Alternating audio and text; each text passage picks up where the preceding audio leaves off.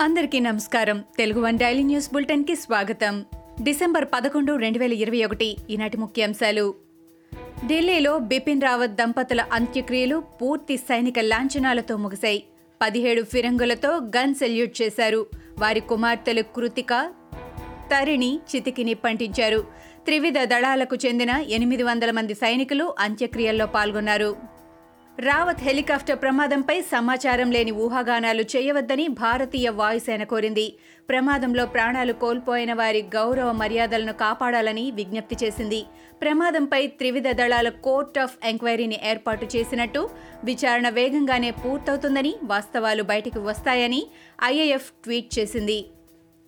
చాలా కాలం తర్వాత చంద్రబాబు దగ్గుబాటి కుటుంబాలు కలిశాయి. ఎన్టీఆర్ కుమార్తె ఉమామహేశ్వరి కూతురు ఎంగేజ్మెంట్లో ఈ ఆత్మీయ సమ్మేళనం జరిగింది. చంద్రబాబు దగ్గుబాటి వెంకటేశ్వరరావు పురంధరేశ్వరి భువనేశ్వరి ఆప్యాయంగా పలకరించుకొని మనసారా మాట్లాడుకున్నారు. కొన్నేళ్ళుగా ఇరు కుటుంబాల మధ్య మాటలు లేవు. ఇప్పుడు కలుసుకోవడంతో నందమూరి ఫ్యామిలీ సంతోషం వ్యక్తం చేసింది. గిరిజనులకు పథకాలు దూరం చేసే అడ్డగోలు నిబంధనలు తొలగించాలని సీఎం జగన్కు టీడీపీ జాతీయ ప్రధాన కార్యదర్శి నారా లోకేష్ లేఖ రాశారు. గిరిజనులకు నిలిపివేసిన పెన్షన్ రేషన్ను పునరుద్ధరించాలని డిమాండ్ చేశారు. గిరిజన ప్రాంతాల్లో చాలా మంది ఏడాది ఆదాయం ఇరవై ఐదు వేలు కూడా ఉండదని అలాంటి వారికి నిబంధనల పేరుతో పథకాలను దూరం చేస్తున్నారని విమర్శించారు. మూడు వందల యూనిట్ల విద్యుత్ వాడకం దాటితే గిరిజనుల పెన్షన్లు పథకాలు కట్ చేస్తున్నారని లోకేష్ లేఖలో ఆగ్రహం వ్యక్తం చేశారు. డిసెంబర్ పన్నెండున స్టీల్ ప్లాంట్ ఉద్యోగులు కార్మికులకు మద్దతుగా జనసేన అధినేత పవన్ కళ్యాణ్ సంఘీభావ దీక్ష చేయనున్నారు. మంగళగిరిలోని జనసేన పార్టీ రాష్ట్ర కార్యాలయంలో దీక్ష కూర్చోనున్నారు. డిసెంబర్ పన్నెండు ఉదయం పది గంటలకు దీక్ష ప్రారంభించి సాయంత్రం ఐదు గంటలకు ముగించనున్నారు. రిటైర్డ్ ఐఏఎస్ డాక్టర్ లక్ష్మీనారాయణకు ఏపీ సిఐడి నోటీసులు జారీ చేసింది. ఈ నెల పదమూడున విచారణకు హాజరు కావాలని నోటీసులో తెలిపింది. లక్ష్మీనారాయణపై ఎఫ్ఐఆర్ నమోదైంది. స్కిల్ డెవలప్మెంట్ స్కామ్లో ఏ టూగా లక్ష్మీనారాయణ పేరును చేర్చారు. మొత్తం పదమూడు మంది పేర్లను ఎఫ్ఐఆర్లో ఏపీ సిఐడి చేర్చింది. తెలంగాణలోని ఐదు జిల్లాల పరిధిలో ఆరు స్థానిక సంస్థల ఎమ్మెల్సీ స్థానాలకు పోలింగ్ ముగిసింది. కరీంనగర్లో రెండు ఆదిలాబాద్ నల్గొండ మెదక్ ఖమ్మం జిల్లాల్లో ఒక్కో స్థానానికి గాను మొత్తం ఇరవై ఆరు మంది అభ్యర్థులు పోటీపడ్డారు ఆయా స్థానిక సంస్థల్లో ఎక్స్ అఫీషియో సభ్యులుగా ఉన్న ఎంపీలు ఎమ్మెల్యేలు ఎమ్మెల్సీలు కూడా ఓటు హక్కు వినియోగించుకున్నారు.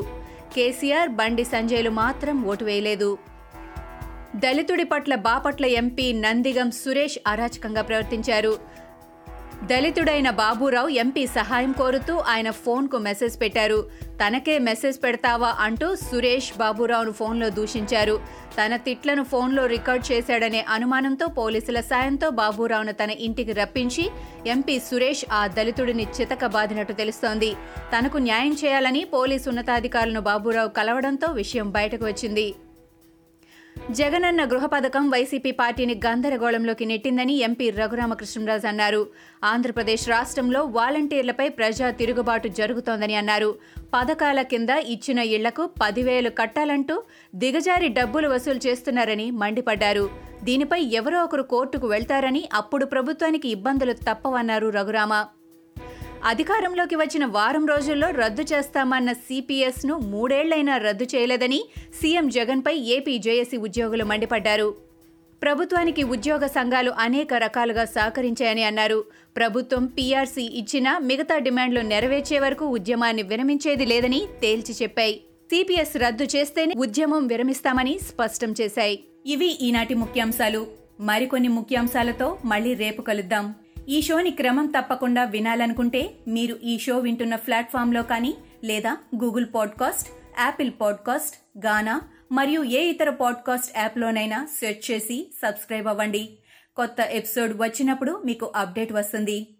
అంతవరకు సెలవు. నమస్కారం.